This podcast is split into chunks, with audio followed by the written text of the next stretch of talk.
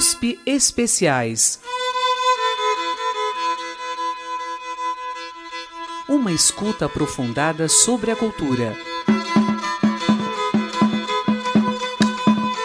No programa de hoje, apresentaremos os dois últimos episódios do podcast Os Sertões História de Canudos, produzido pelo Instituto Moreira Salles. Dividido em cinco episódios, no programa anterior ouvimos os dois primeiros. Começamos com o livro Vingador, que discutiu como o massacre transformou a visão do escritor Euclides da Cunha sobre o Brasil e como sua obra Os Sertões ajudou a perpetuar Canudos no imaginário nacional. O segundo episódio, A História dos Vencidos, reconstituiu a trajetória de Antônio Conselheiro e a vida no arraial antes do massacre de Canudos. Para ouvir os dois primeiros episódios, acesse o site da Rádio Batuta www.radiobatuta.com.br. Ouviremos neste programa o episódio 4, Ecos de Euclides, em que Guilherme Freitas, roteirista e apresentador do podcast, conversa sobre Antônio Conselheiro, Euclides da Cunha e os Sertões, com dois entrevistados. José Celso Martins Correia, diretor teatral, que encenou em 2002 uma adaptação de Os Sertões com o Teatro Oficina.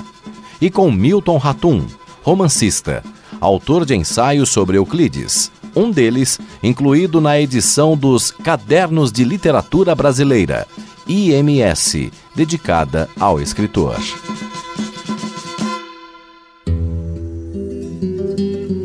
2019 se completam 110 anos da morte de Euclides da Cunha. Mesmo depois de todo esse tempo, a obra dele continua a despertar admiração e espanto.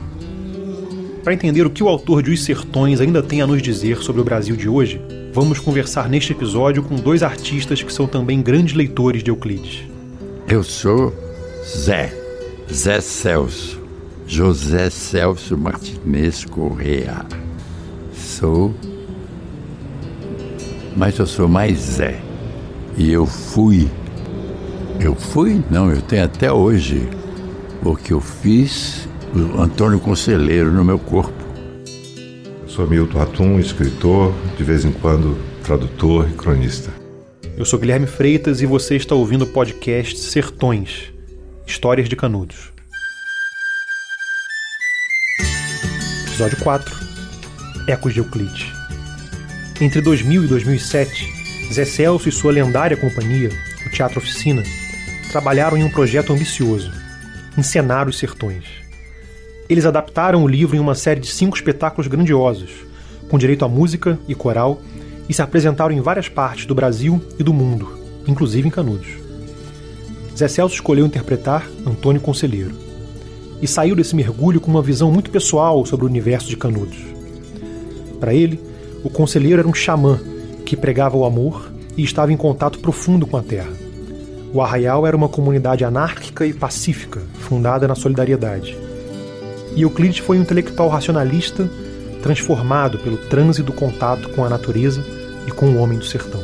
Ter o privilégio de fazer o, o conselheiro, nossa, é uma sensação, é um aprendizado maravilhoso porque você desmistifica tudo o que se dizia sobre o conselheiro, que ele era um messiânico. Jamais. Ele construiu uma cidade de 25 mil pessoas. Ele não. Ele e todos os sertanejos que tinham até uma organização, assim, como é que se diz, quase anárquica, autogovernada. Quem é o conselheiro para você? Ah, o conselheiro para mim é um, é um pajé. É, uma, é, um, é um sujeito que tem uma força magnética muito grande. O conselheiro, ele era um homem da cidade de Quixeramobim, era um homem ah, menino que foi educado em uma família normal, assim, uma, uma família patriarcal, né?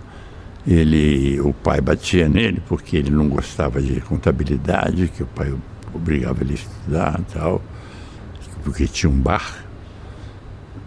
e aí ele se apaixonou por uma mulher e E essa mulher era uma mulher livre.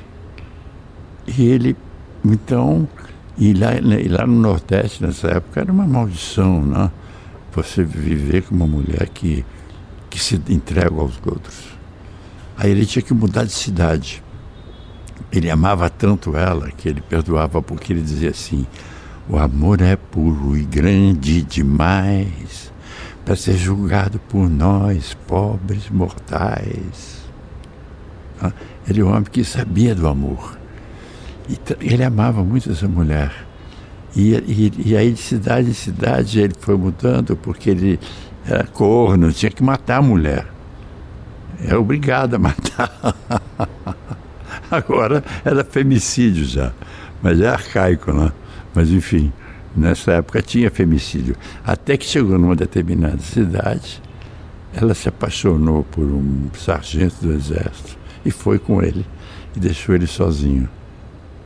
Ele ficou desesperado. Então ele teve um. Ele não se conformou. Ele compôs até um poema, uma letra, que eu não me lembro agora, mas muito bonita sobre a solidão dele depois da, da, da amada dele ter ter ido com outro para sempre. E ele está sozinho numa cidade qualquer, porque nem mais com a família está. Ele vai descobrindo uma outra relação com as coisas, com o mundo, com a terra, com a natureza, e ele vai, e nesse sentido ele vai, ele vai, ele, ele é um homem então aberto. Ele é uma espécie de Walt Whitman. Ele é aberto para a relva, para tudo, com, tem um chapéu, tem uma, tem uma, tem, tem um, um tirso, um bastão e caminha pela, pela, pelo sertão até chegar em, em Canudos. A gente está aqui no, no, Teatro Oficina. Como é que era o espetáculo para quem, do ponto de vista de vocês, enfim, para quem estava aqui? O que acontecia aqui?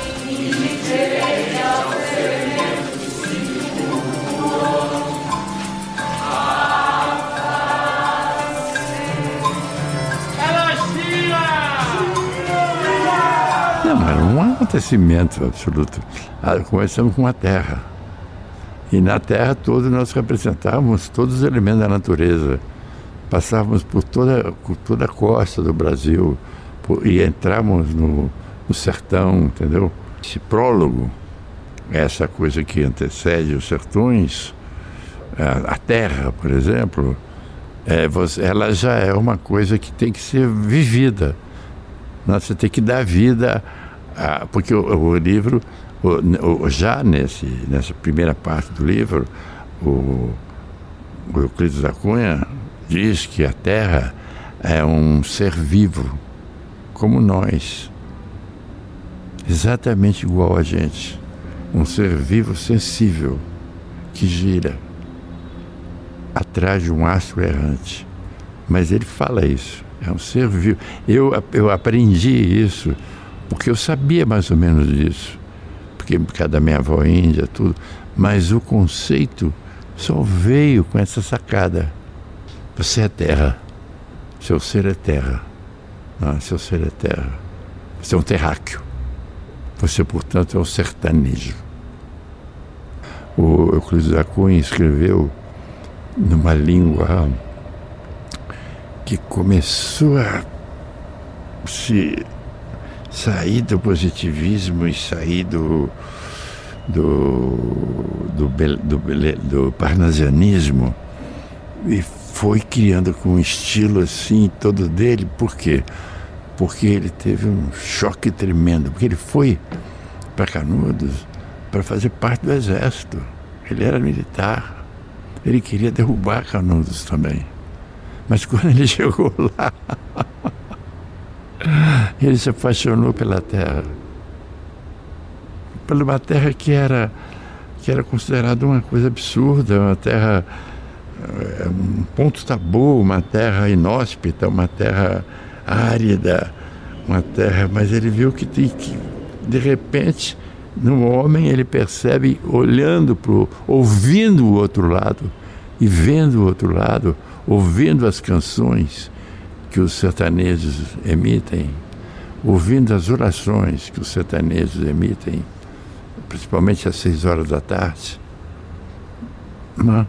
ouvindo e, e, vendo a, a, a inteligência daquele povo através da, dos tipos de, de, de, de, de organização militar de guerrilha que eles tinham, totalmente inventiva, totalmente inesperada, tanto que driblavam um exército praticamente que marchava, tanto que nos sertões a gente fez um pouco italiano assim, na, no, no cap do exército, que o exército marchava assim, sempre em frente, tal, tal.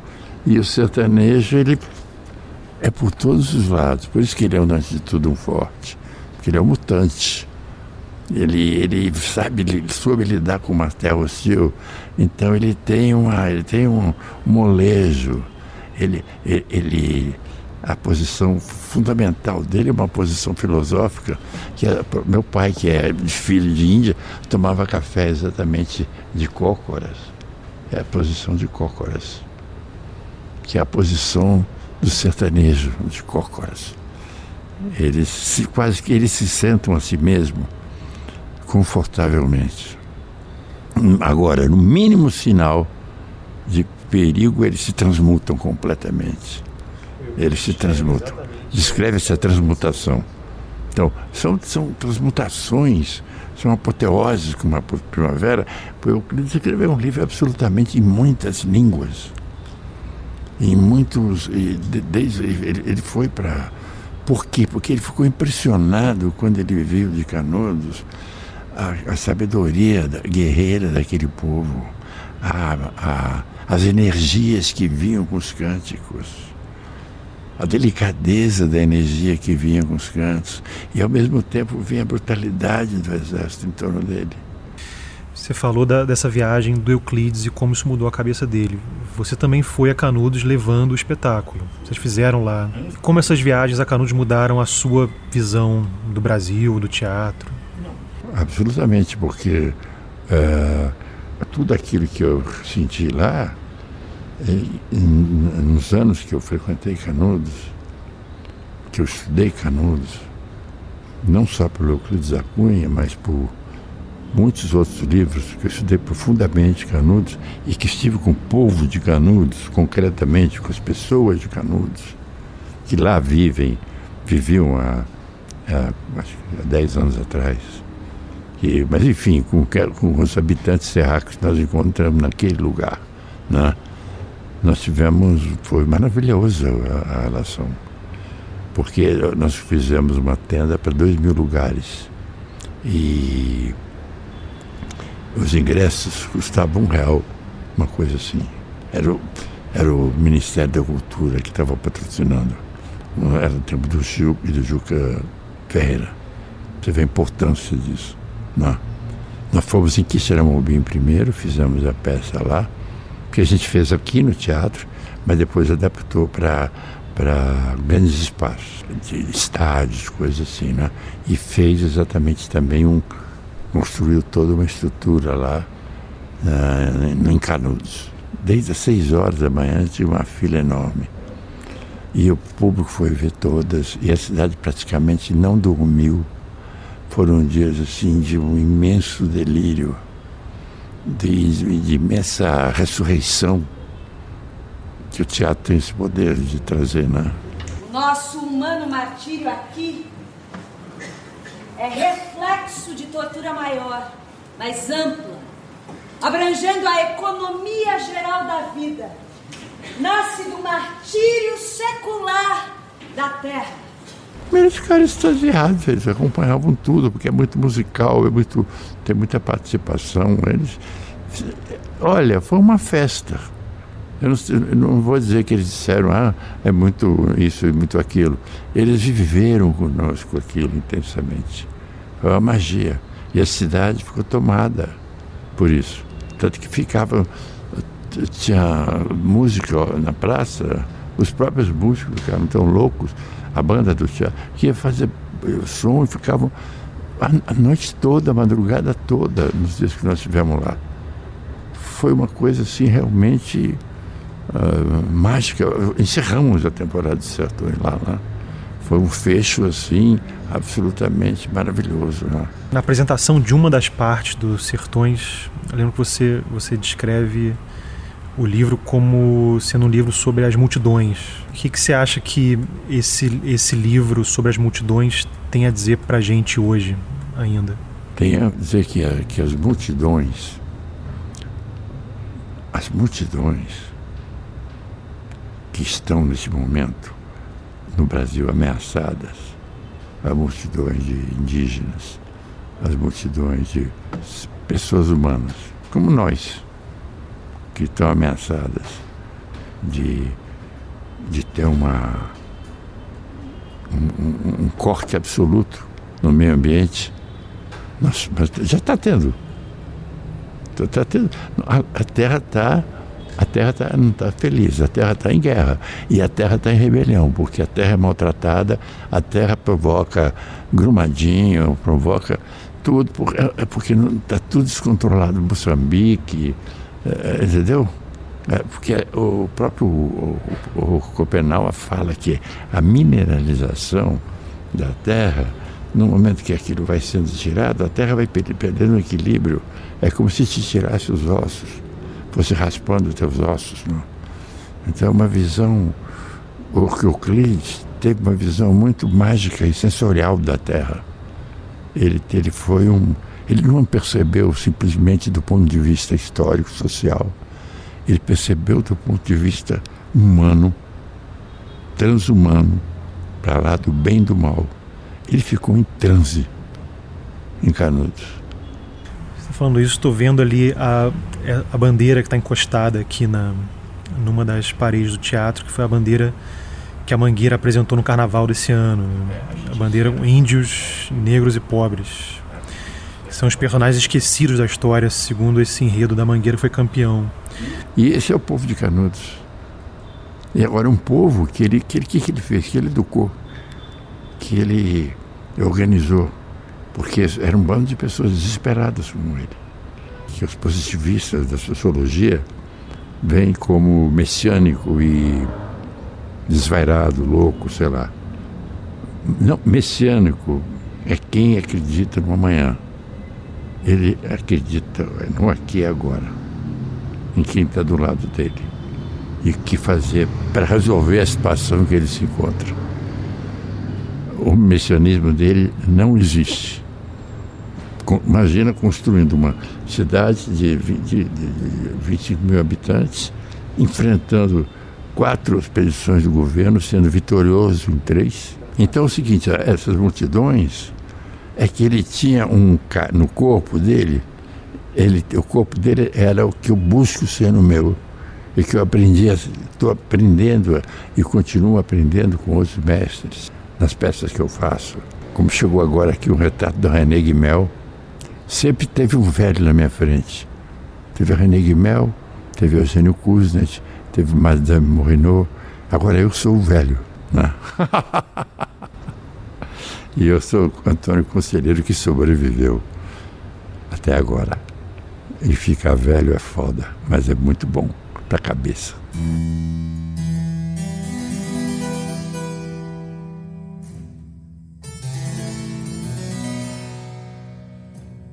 Milton Atum nasceu em Manaus. Por isso vê na obra de Euclides um significado muito particular. Depois de publicar Os Sertões, o escritor embarcou em uma expedição do governo para demarcar a fronteira entre Brasil e Peru, na região do Acre. Passou quase um ano lá e projetou um novo livro vingador sobre a Amazônia, mas morreu antes de terminar de escrever. Um dos nossos principais romancistas, autor de livros já clássicos como Dois Irmãos e Relatos de um Certo Oriente, Milton colaborou com a edição dos Cadernos de Literatura Brasileira do IMS dedicada a Euclides, lançada em 2002 no centenário de Os Sertões. Ele acredita que, mesmo com suas contradições, Euclides deixou lições essenciais para enfrentar a barbárie do Brasil do nosso tempo. A primeira vez que eu li Os Sertões foi em Manaus, em 1967, no último ano do, do ginásio, no Colégio Pedro II.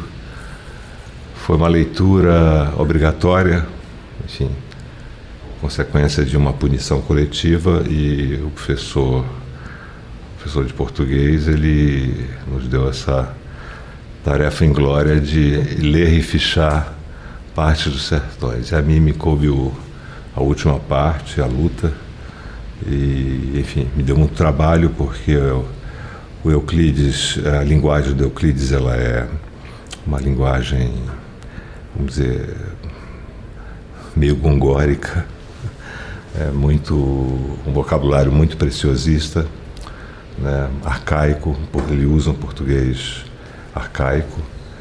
E isso, enfim, eu lembro que eu consultava muito o dicionário, e, mas não entendia direito o que, que era aquela guerra. Né? Mas foi um primeiro contato que me causou um pouco de, de assombro né? e de fascínio também. E depois, em Brasília, numa das disciplinas do meu colégio de aplicação, no, já no ensino médio, no primeiro ano, segundo ano do ensino médio, segundo colegial, eu eu participei de um júri simulado em que era o, eu era uma espécie de advogado de acusação ou de promotor a, a contragosto, porque foi um sorteio do Antônio Conselheiro. Naquela época eu já torcia pela defesa do Antônio Conselheiro, porque é, eu tinha lido o livro e, e o próprio Euclides é, fala textualmente que foi um crime, um dos, um dos grandes crimes da, da história. Você falou que entre a primeira leitura obrigada e essa leitura em que você estava ali envolvido no tribunal já teve uma mudança da sua percepção do, do livro e do, e do país também de alguma forma mas mudou também sua. Como é que mudou a sua forma de ver o, a prosa de Euclides?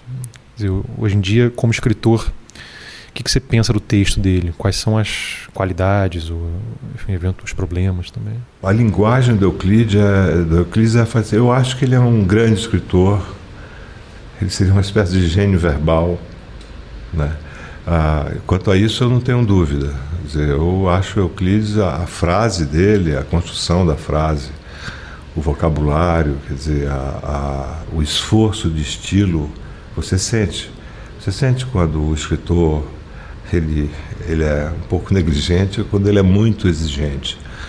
Então, é, ele teve uma formação muito erudita. Era uma época em que os militares eram eruditos, né? e não eram ignorantes, né? sobretudo os tenentes e capitães. E o Euclides ele, ele era um, um tenente. Então você estudava tudo, tudo. Para você ser um engenheiro, você tinha que estudar lógica, filosofia, enfim, humanidades, né, geografia. E isso o Euclides estudou é, e, e, falou sobre tudo isso. Ele falou sobre astronomia, ele tem um texto belíssimo né, sobre as estrelas, por exemplo. É, e, e, enfim, e ele adquiriu, vamos dizer, ele era também fascinado pela, pela literatura romântica, pela literatura francesa, né? Por Victor Hugo, por, pela literatura realista, pelos clássicos. Né? Então, e você sente isso né, quando lê a obra dele. Você, você percebe que é um escritor erudito. Agora, ele não foi um ficcionista. Eu acho que a própria engenharia e a, vamos dizer, a herança filosófica que ele assimilou do, do século XIX, sobretudo o positivismo, o darwinismo, uma espécie de darwinismo social, era a linha reta do engenheiro, que ele contrapunha a linha sinuosa da, da literatura. Mas ele foi poeta aos 16, 17 anos, ele começou a escrever poesia, depois escreveu outras, né, mais tarde. Então, eu acho que no Euclides, eu teria preferido que ele fosse um, um, um romancista, que ele transformasse Canudos no, no romance, que seria maravilhoso. Certamente bem melhor que A Guerra do Fim do Mundo, do Vargalhosa. Mas Mas ele é curioso porque ele essa herança positivista fez com que Euclides eh, pendesse muito para uma espécie de cientificismo para explicar tudo, para analisar tudo. Ele queria interpretar o Brasil e ele foi, de fato, um dos grandes intérpretes do Brasil, mas com muitas falhas. O Euclides tem uma coisa que é, vamos dizer, que é esse olhar um pouco bifronte. É, de um lado ele exalta o sertanejo, mas por outro lado, ele esse sertanejo precisa ser civilizado, entre aspas. Ele, esse é um impasse do Euclides que, que, enfim, do pensamento dele. Você escreveu muito sobre a relação do Euclides com a, com a Amazônia. Né? Você nota num dos seus textos que ele, ele retrata o seringueiro como sertanejo que foi para a Amazônia para trabalhar. Exatamente, mas é esse é o sertanejo da Amazônia, o imigrante que que interessa ao Euclides, não é o índio, não é o indígena, não são os nativos. Ele, ele fala um pouco do, do, do, dos indígenas de, de, de, etnias do Peru, do Brasil, ah, mas, enfim, ele, ele não ele não está preocupado, ele não está muito preocupado com, com, com, os indígenas, ele, ele, não, ele quase não, não os vê. Né? Para ele, esse brasileiro da Amazônia é o, é o sertanejo que migrou para lá a partir das, das grandes secas da década de 1870 do século XIX. E ele também, é, como, como a perspectiva dele é de analista, ele, ele quer analisar tudo cientificamente, a Amazônia para Euclides foi, uma, foi um choque. foi um choque, porque diante de uma região de uma natureza ciclópica, né, imensa, descomunal, ele, ele praticamente jogou a toalha. Né? Há, há um, um, textinho dele, não sei se eu posso ler, que ele diz. É, bom, primeiro que ele fala da Amazônia como uma página inédita e contemporânea do Gênesis. Esse, essa é a parte do deslumbramento, né, em que tudo, é, vamos dizer, é, é novo. E é mesmo, quando você vai pela primeira vez para a Amazônia, né, por exemplo, um japonês ou um asiático que chega à Amazônia, ou qualquer um brasileiro do, de fora, quando ele chega, ele, ele, ele vê aquela, aquela imensidão e não, não entende direito. Então, diante dessa grandiosidade, ele, ele fala assim: a Amazônia é um infinito que se dosa a pouco e pouco, lento e lento, indefinidamente, torturantemente. A terra é ainda misteriosa, para vê-la deve renunciar-se ao propósito de descortiná-la. Quer dizer, ele, ele, a renúncia a uma análise científica já é dada eh, pela grandiosidade e complexidade da natureza. Esse era o livro que ele queria chamar de Paraíso Perdido, né? Por que, que ele, ele via a Amazônia como paraíso perdido? Porque ele achava que, que, que a Amazônia deveria ser, é, é, ele chamava, ele dizia que seria a segunda vingança contra o deserto. A primeira foi os sertões, a primeira vingança. A segunda seria esse paraíso perdido, porque ele queria exatamente propor ou pensar, refletir sobre uma região ainda praticamente deserta. Né? Qual seria, vamos dizer, as possibilidades é, civilizacionais para o Brasil ocupar a Amazônia? Por isso que ele pensou a região não apenas do ponto de vista é, social ou antropológico, mas também, eu acho que até sobretudo do ponto de vista geopolítico e, e, e das comunicações, por exemplo, ele já bola, ele já pensava numa numa estrada de ferro até o Pacífico, da Amazônia até, até, o, até o Pacífico. Né? Ele, ele pensava, vamos dizer, em, em ocupar essa região bárbara, bárbara, virgem, virgem.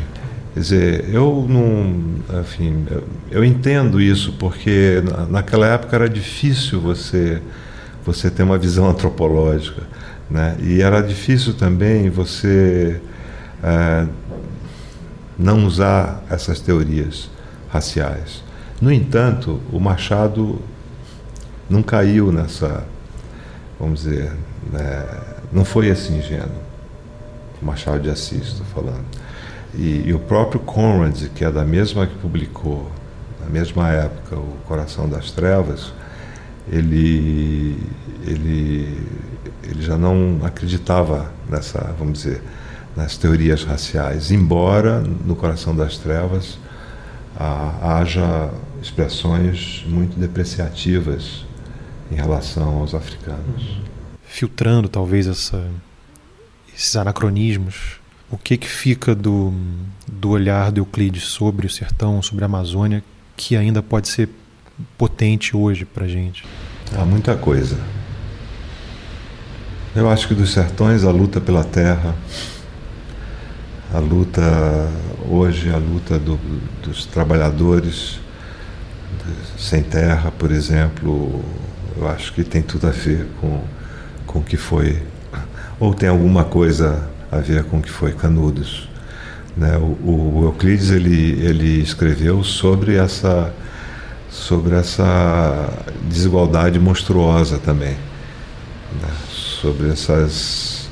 Se você, vamos dizer assim, é, colocar de lado, não levar muito a sério, e a gente também não, não pode levar a sério essas teorias, porque hoje, embora essas teorias, mesmo na obra de Euclides, ainda sirva para muitos conservadores brasileiros.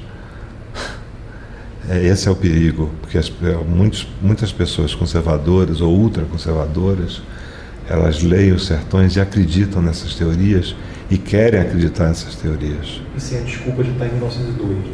A desculpa de estar em 1902 mas eles poderiam estar também no século XVIII francês. Só que nós não tivemos uma revolução burguesa de verdade. Né? Então as desigualdades são, são brutais. Então o Euclides ele pensou tudo isso, ele pensou nessa, vamos dizer, é, enfim, o que ele disse foi o seguinte: a República já nasceu fadada ao fracasso. Então acho que essa essa leitura de um, vamos dizer, de, um, de uma república porque o, o Euclides era um republicano fervoroso e depois ele se desiludiu né? É, de que a, a, República não, não entendeu a sua, o seu povo, as desigualdades, o sofrimento, todas as carências, né? a relação entre o litoral e o interior do Brasil. Quer dizer, isso eu acho que foi uma, vamos dizer, foi um, um ensinamento do livro. Você tem uma expressão muito boa no, nesse, no seu ensaio nos cadernos de literatura do IMS sobre Euclides. Diz que Euclides, Euclides fala de uma. Que assim como o sertanejo na Amazônia é um expatriado na própria pátria, parece que para Euclides o Brasil é, um, é, uma pátria expatriada. É um país que não olha para si mesmo, que não se entende, que não consegue se pensar como, como país, né? Está sempre rachado entre essas contradições que você falou. Talvez isso também seja atual nele, né? É bastante atual porque ele percebeu que a elite, ele dizia que, que aliás, ele fez uma comparação bem que cai muito, quer dizer, se reflete nos dias de hoje, né? Porque ele falava da, da elite que ia protestar na rua do ouvidor, a elite granfina que ia protestar na rua do, do ouvidor contra os revoltosos de Canudos, quer dizer, contra os miseráveis né? E ele chamava essas pessoas de altamente ignorantes. Quer dizer, são, é uma elite ignorante, são pessoas absurdamente ignorantes. Porque você não pode conhecer o Brasil da Rua do Ouvidor. Assim como você não pode conhecer o Brasil na, na Fiesp ou na Vida Paulista. Certo? Você tem que conhecer, você tem que ir lá para ver. Né? Então ele percebeu que para a elite, na elite brasileira, não estava, vamos dizer, não estava preocupada com essa, é, com a barbárie, com a barbárie cometida pelo exército e com a própria barbárie social, né? Porque a extrema desigualdade, ela gera barbárie, ela gera violência, ela gera tudo. Ela, ela, ela gera uma espécie de disfunção na sociedade. Né? É uma, é uma disfunção é, que, dizer, que você não vê nenhum, nenhuma saída. Né? Por isso que é trágico. Quando não há saída, é trágico. Né? Então, o que ele viu na, na, no começo do século, no fim do século XIX, é, aqui lá na Bahia, na, na Amazônia, é, a gente vê hoje, ainda hoje. Né? Quer dizer, como nós não tivemos uma revolução burguesa, a nossa elite não está preocupada vamos dizer, em, em, em dividir minimamente a riqueza. Não estão preocupados com isso. Né? Eles preferem viver como eles vivem.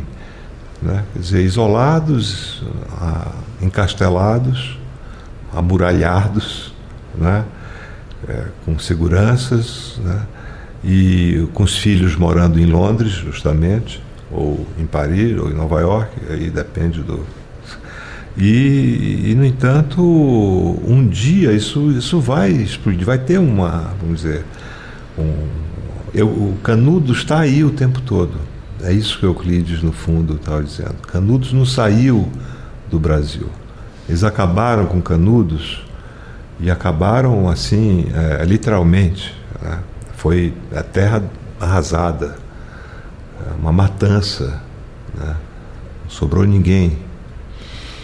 É, isso acontece no Brasil. Matanças acontecem no Brasil o tempo todo. Canudos ainda não acabou, como é a vida na cidade hoje? O que aconteceu com a terceira Canudos depois que as ruínas do arraial foram alagadas durante a ditadura?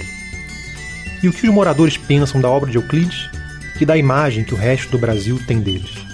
Isso é o que vamos ver no quinto e último episódio do podcast Sertões Histórias de Canudos. Temas da cultura a partir de seus sons. USP Especiais.